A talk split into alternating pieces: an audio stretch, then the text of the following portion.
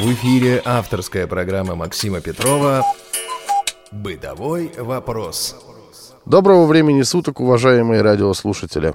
С вами программа «Бытовой вопрос» и я ее постоянный ведущий Максим Петров. Сегодня у меня в гостях по скайпу Константин Бенимович из Симферополя. Привет, Костя. Добрый день. Сегодня у нас э, тема легкая, вкусная, аппетитная. Я просто знаю, что Костя хорошо готовит. Ну вот как раз он сегодня с нами поделится своими любимыми блюдами и, как мы с ним договаривались, небольшими секретами, которые он использует на кухне. С чего начнем, Кость? Коль мы заговорили о э, вкусностях всяких, давайте начнем из... Ты вообще сам что больше любишь? Какие блюда? Мясо, рыбу, там, не знаю, может, ты вегетарианец? Нет, я люблю и мясо, и рыбу, но дело в том, что и с мясом, и с рыбой я начинаю вот только ну, соприкосновения, я э, только начинаю осваивать в готовке. А люблю я различную выпечку, салаты. Угу. Первые блюда, ну, а, вот так вот, даже, такого да? плана, да. Тогда, может, с салатикой начнем? Я сейчас вам дам один рецепт э, простого салата – он э, чем меня привлек? Тем, что э, он не требует, скажем так, большого количества ингредиентов. Это раз. А во-вторых, э, оригинальностью своей. Салат называется «Радость». Для этого салата нам понадобится 200 грамм сыра, 200 грамм Какой ветчины. сыр? Ты же меня знаешь, я же дотошный человек. Какой сыр? Мягкий, твердый? Лучше взять мягкий, потому что он будет э, нежнее чувствоваться mm. в салате, то есть придаст нежный и пикантный вкус. Так. 200 грамм ветчины, но если нет ветчины, можно заменить либо сосисками, либо вареной колбасой. вариант, да? Да. Ну, я его готовил с ветчиной, и, э, причем как с куриной, так и со свиной. Получилось в, в обоих вариантах вкусно. Угу, так. Банка кукурузы, 2-3 яблока, желательно кислых, потому что э, кислые яблоки тоже придают пикантный вкус. Я брал семеренко. Угу, угу. Достаточно э, с кислинкой, тоже такой вкус получается довольно-таки пикантный. Так. И можно взять ананасы. Ананасы, Опа. Э, ну, дело в том, что в первом варианте, когда я его готовил, я его готовил без ананас, э, а когда я его готовил буквально недавно, то ананасы я добавлял.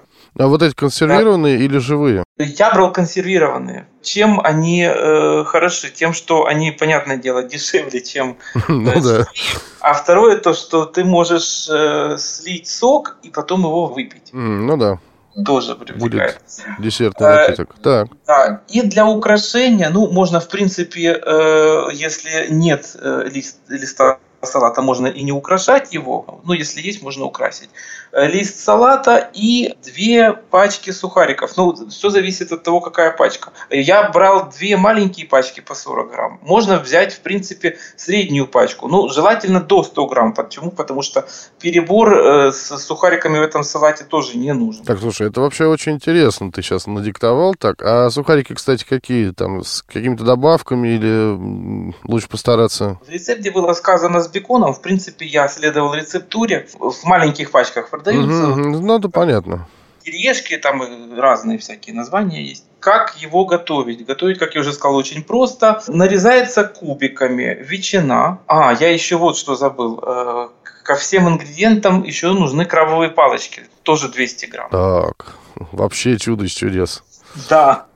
Так, хорошо. Нарезается сыр кубиками, крабовые палочки тоже кубиками, ветчина либо колбаса, ну что есть, тоже кубиками нарезается. Так. С яблоками э, поступаем следующим образом. Разрезаем его пополам и извлекаем сердцевину сердцевину я извлекаю, у меня есть специальный нож для извлечения сердцевины. Я думаю, что э, многие из радиослушателей видели, как он выглядит. Я подробно э, останавливаться не буду. Кстати, сколько яблок нужно? Я вот у тебя не уточнил. Ну, штучки три небольших.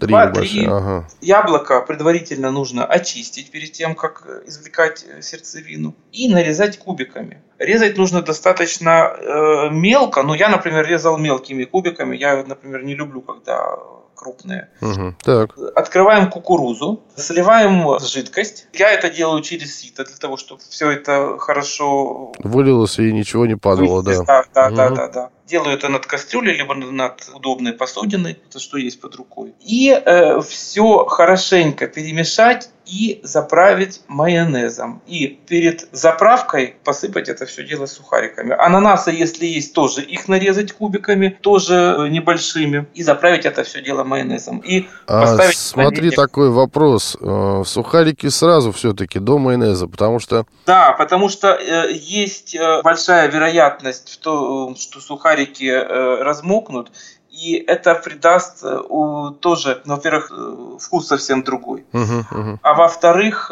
получается, что если ты не заправишь с майонезом, а посыпешь сухариками, а потом заправишь, они у тебя, да, размякнут, но, скажем так, в меньшей вероятности. Тут но в меньшей обязательно, степени. Да, uh-huh. в меньшей степени.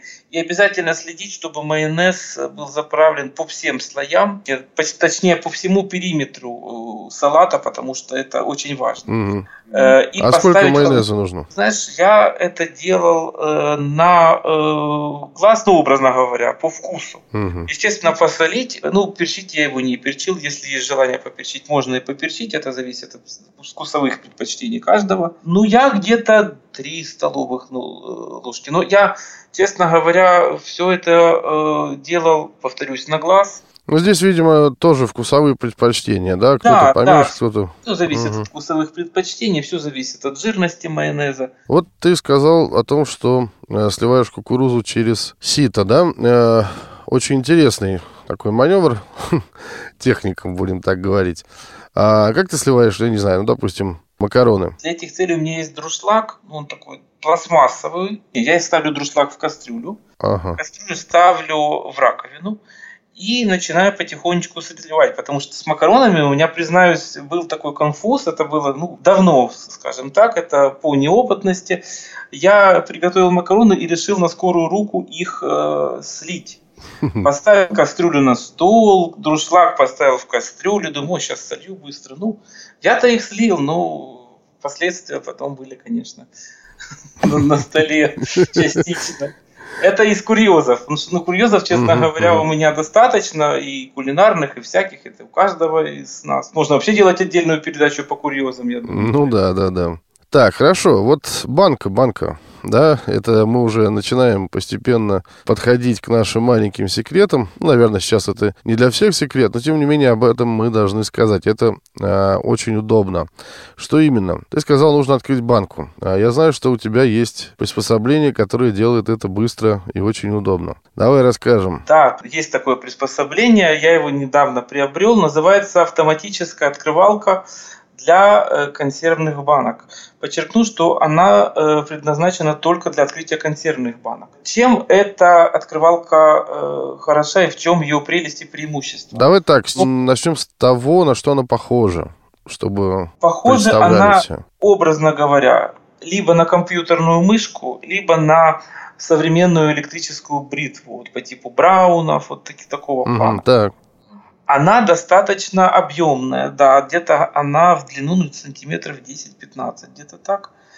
И э, на этой открывалке есть фиксатор, которым ты ставишь эту открывалку на банку. Ну, можно ее и... На и край, да, вот такая? Да. Угу. Да, да. А, я еще не сказал, что фиксатор, он круглый, и он напоминает э, ну, замоченные скважины, вот на чемоданчиках раньше были. Угу, Либо да. еще его образно можно с клювом сравнить небольшим. Вот такого плана. Мы ставим на край банки, да? Да, ставим на край банки. Под этим фиксатором есть отверстие, в котором спрятано лезвие внутри. Лезвие прощупать рукой можно, оно тонкое, но это лезвие во время того, как ты нечаянно нажал э, кнопку открывалки, его не трогать по понятным причинам, потому что оно в инструкции заявлено, что оно достаточно острое. Угу. И чуть-чуть ниже находится еще одно отверстие, в котором спрятан магнит.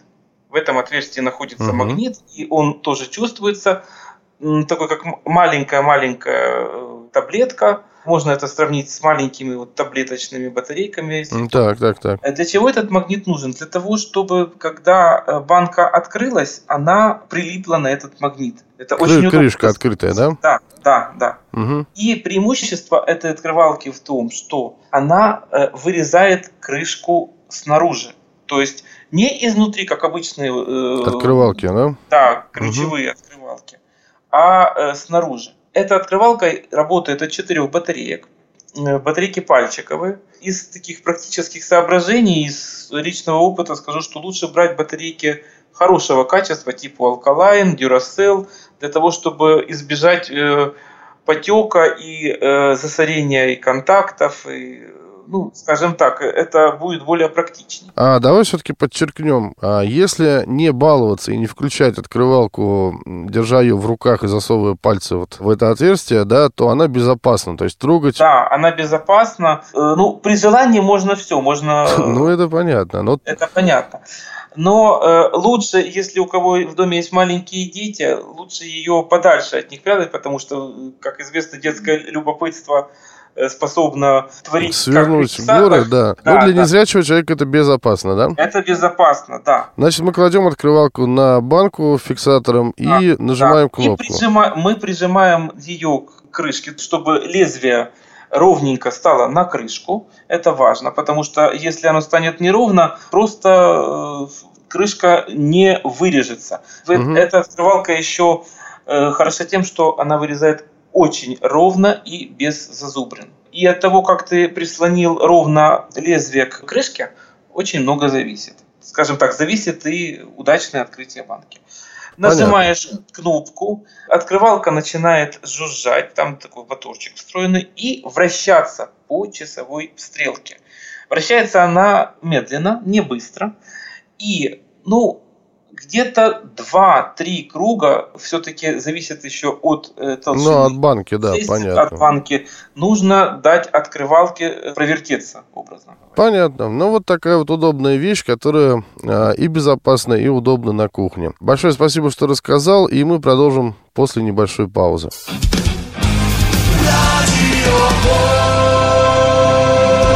Я напоминаю, что вы слушаете «Бытовой вопрос». С вами постоянно ведущий программы Максим Петров. И у нас сегодня в гостях по скайпу Константин Бенимович. Костя, ну что, следующее блюдо давай обсудим. Что ты можешь посоветовать нашим слушателям? Я э, уже сказал, что я очень люблю выпечку.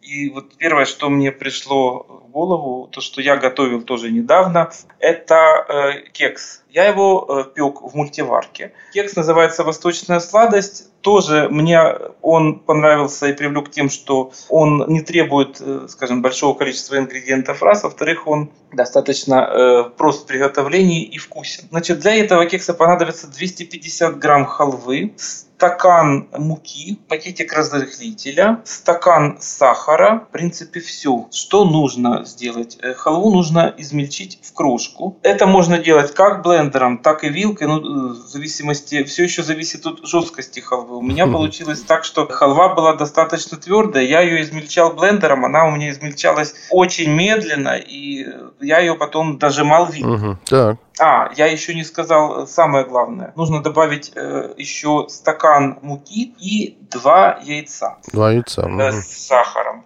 Яйца с сахаром мы предварительно взбиваем. Добавляем э, к этой смеси измельченную халву. Добавляем э, муку. Еще один важный ингредиент, которым я тоже забыл упомянуть, это йогурт он придает тоже нежность э, во вкусе. Сколько? Сколько йогурта? Э, я брал, ну, где-то 2 столовых ложки. Ну, или э, еще, можно так образно сказать, я брал э, 50-граммовую рюмочку, ну, почти полную рюмочку я добавил. Mm, ну, так и, вот так. И йогурт я смешивал с разрыхлителем. Смешал я его с разрыхлителем. Потом я добавил это все в ту смесь, которая у меня была. Тщательно это все перемешал. Я это не взбивал блендером, а перемешивал. Яйца я только взбивал. взбивал да, да, да, да, с сахаром. Угу. Вылил тесто уже в чашу мультиварки. Тесто получается очень э, приятное на ощупь. Оно и не сильно э, жидкое, и в то же время не сильно густое, средней такой консистенции. И поставил ставил на режим выпечка. Смазал Давай мы сразу а, уточним несколько вещей. Мы не будем долго останавливаться на мультиварке, это вообще отдельный разговор, да? да, да. А у нас просто не хватит времени. Давай просто уточним а, фирму, мультиварки? Фирма Redmond. Redmond. M70 модель. Она заявлена, что она адаптирована для людей э, с нарушением зрения. Также заявлено в этой э, модели, что имеются надписи шрифтом Брайля. Но, честно говоря, они сделаны для галочки и для красоты, потому что э, там, по большому счету, набор точек, которые ты просто можешь идентифицировать, и то не все. Понятно. И нужно ли смазывать чашу? Да, это желательно делать. Почему? Потому что Во-первых, э, вероятность того, что края у тебя подгорят, очень маленькая. Ну, э, это делается, собственно, для того, чтобы тесто не подгорело. Угу. И вообще, э, если так забегая наперед, скажу, что смазывать чашу мультиварки, особенно когда ты варишь молочные каши, нужно и обязательно делать это нужно очень тщательно и смазывать нужно так, чтобы чувствовался ободок, потому что у меня был тоже конфуз, когда я варил манную кашу и очень э, смазал мало, и э, ободок этот э, чувствовался очень плохо. Ну, я еще там немножко с молоком переборщил. В общем, у меня получилось, что когда я мультиварку открыл перемешать, каша у меня подлезла. Отовсюду, да. Понятно. А, и режим обычной выпечка, да, без добавления температуры, добавления времени, да, это просто обычный такой время стандартный. Выставляется, время выставляется на час. Ага, все-таки а, время меняется. Так. Да, э, а режим выпечка в этой мультиварке, он обычный, то есть вид продукта ты не выбираешь, это стандартный режим.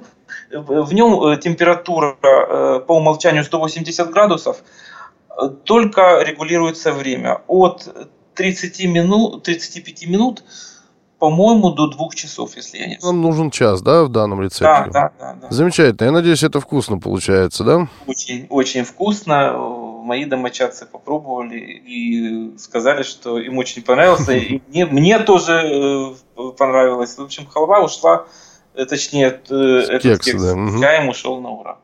Также есть торт э, кефи, на кефире, который я тоже недавно опробовал. Ну, может быть, ты предложишь на сегодня, вот уже ближе к концу передачи, может быть, ты какой-то другой рецепт предложишь? Ну, я не знаю, там суп или что-то еще, то, что ты готовишь. В принципе, можно э, рассказать. Я люблю делать мясо по-французски в духовке. Ну вот, давай на этом, собственно, и остановимся. Как это делается? Берется куриное либо филе, либо свинина, мякоть. Отбивается это хорошо. Можно сделать, ну, купить готовые уже отбивные, их отбить хорошенько, посолить, поперчить, почистить картошки. Ну, картошки э, где-то, ну не знаю, штук 6-7 крупных. Так, Опять-таки, все это делается, исходя из того, какая у тебя картошка, какого размера, какая величина картофеля. Э, почти... Насколько я понимаю, задача будет просто заложить мясо картофелем, правильно, да? Сверху? Только, не, не только картофелем, э, а еще и тертым сыром. Да, ну я имею в виду, что когда мы выбираем количество картофеля, мы предполагаем, что нам нужно будет выстелить э, мясо, да, сверху, по вторым да. слоем. Да, то есть вот исходить нужно из того, что нужно создать второй слой. Так, ну вот э, несколько картофелин почистили. Как ты их режешь? Я их режу кружочками. Я разрезаю их напополам, а потом режу... Кружочками. Да, а, угу. Значит, можно для этого, видимо, использовать, кстати, ламтереску, о которой мы когда-то говорили в одной из первых передач. Которой я очень-очень заражен, тоже хочу купить, потому что вещь удобная на самом деле.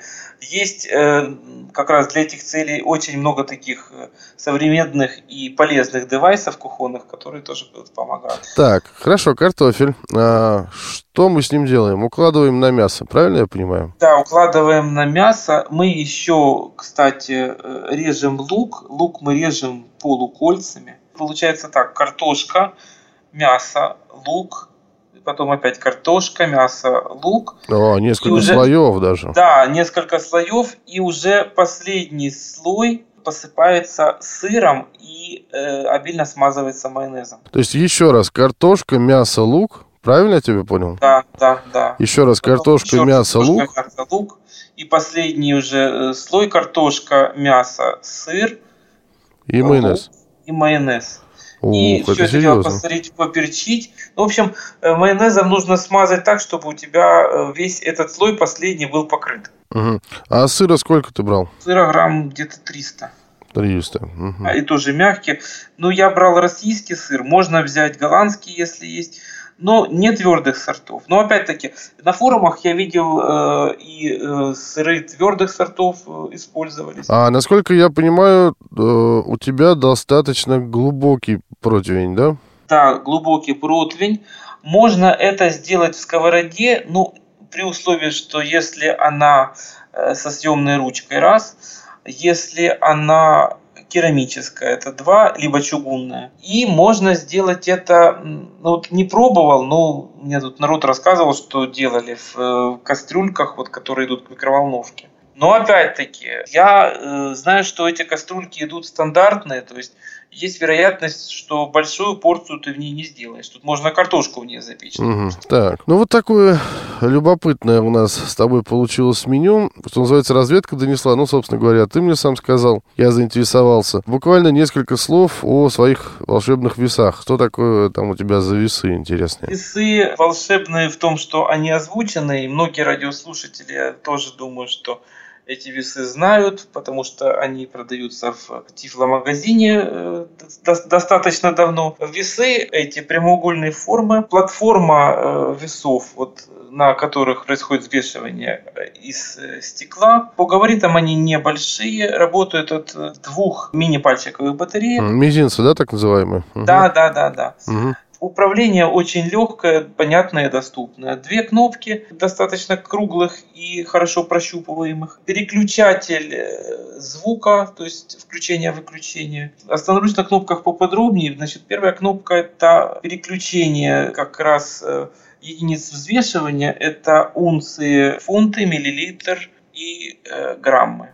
Mm-hmm. А вторая кнопка – это непосредственно переход в режим режим тара. Что такое режим тара? Это, условно говоря, когда ты взвешиваешь э, продукт либо в таре, либо э, без нее, но эм, в этом режиме у тебя, э, собственно, происходит взвешивание. То есть, если ты этот режим не включишь, собственно, взвешивание у тебя не произойдет. То есть, весы у тебя попросту будут молчать. Угу. Это австрийская разработка или немецкая, или кто там этим занимался? Просто я видел несколько таких. Скорее всего, что это китайская, потому что... Вообще китайская, да? Да, производитель Китай. Я видел весы э, непосредственно с э, чашей, в которую ты насыпаешь ингредиенты, либо кладешь угу, угу.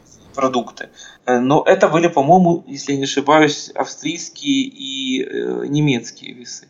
Есть еще Великобритания, но, честно говоря, я их никогда не видел. Uh-huh. Эти весы, чем мне нравятся, тем, что они небольшие по габаритам, достаточно компактные, то есть их можно положить в стол, либо в тумбочку, что есть на кухне. А, ну я надеюсь, это не очень дорого стоит, скажем так, вот порядок цифр. Ну, это около 2000, когда я покупал. Ну, там плюс-минус.